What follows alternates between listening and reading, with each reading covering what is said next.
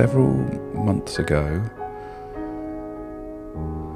I woke up in the morning and my wife, my wife had turned into a, a ridiculously good looking man.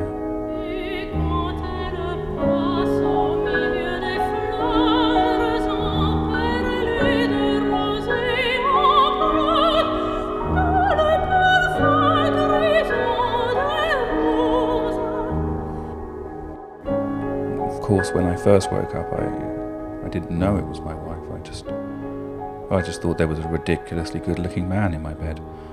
My actual first thought, um, and this is ridiculous, is that it was one of my wife's work friends who was staying the night, um, which would have made no sense because my wife hadn't even been out with her work friends the night before. And besides, she'd never once had anyone from work come to stay. And even if they had stayed, I, can't think of any circumstance that would lead to my wife saying, Well, no, no, you go in with my husband and I'll take the sofa bed.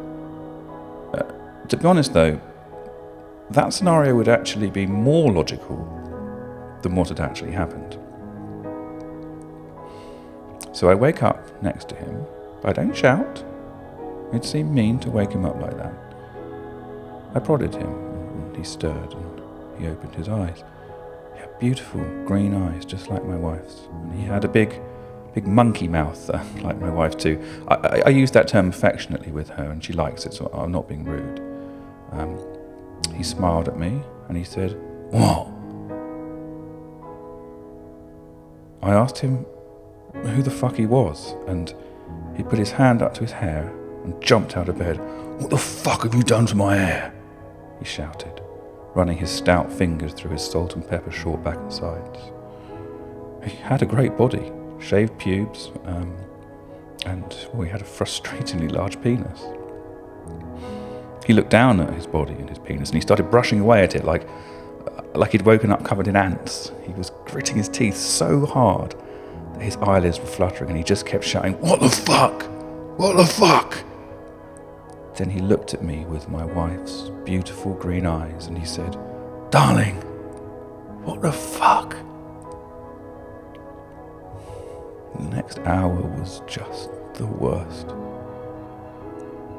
We sat on the end of the bed with towels wrapped around us like defeated boxers. We established for sure that she was my wife. It, it was like a scene from a kidnap film. You know, I, I got him to tell me things that only my wife could know. He, he was definitely my wife. What would you do in this situation? Who, who would you call? The first thing we did, we went onto Google. I typed in "woman wakes up as man." I, I just got a nasty news story about a woman waking up with a naked man in bed. Uh, then I tried "my wife turned into a man," and I got lots of very brave sex change stories. Um, while we were flicking through stories, uh, an image came up of a woman in a bikini with huge breasts, and my wife just went, Whoa, click on that. Then he looked up at me in horror, saying, I can't believe I just said that. I was frightened. I dialed 999. 999, what's your emergency?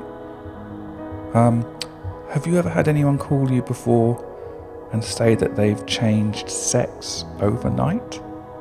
Uh, sorry, sir, what's your emergency? My wife has changed sex overnight.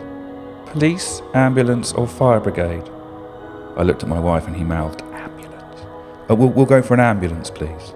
Oh, God. The ambulance drivers were furious. Absolutely furious with us.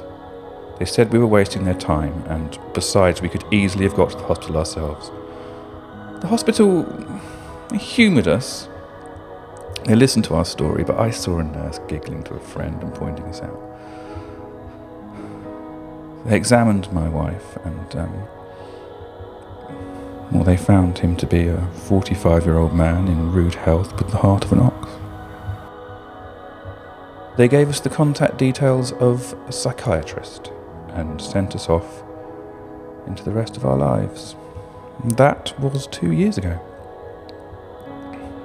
It's only now I feel I can talk about it at all. Uh, I've found some form of peace, but it's been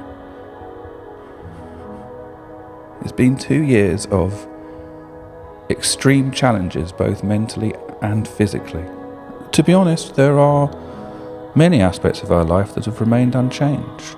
Um, there are some differences, though, some of which I have struggled with. Um, previously, my wife held a very prestigious research position at De Montfort University, but she let that go to retrain as a plasterer. And while neither of us ever showed any interest in football whatsoever, she is now a die-hard Crystal Palace fan. And that has brought some new friends into our life who I, I have to admit, I struggle with some of their views. They say that when life gives you lemons, you should make lemonade, and we certainly make a lot of lemonade.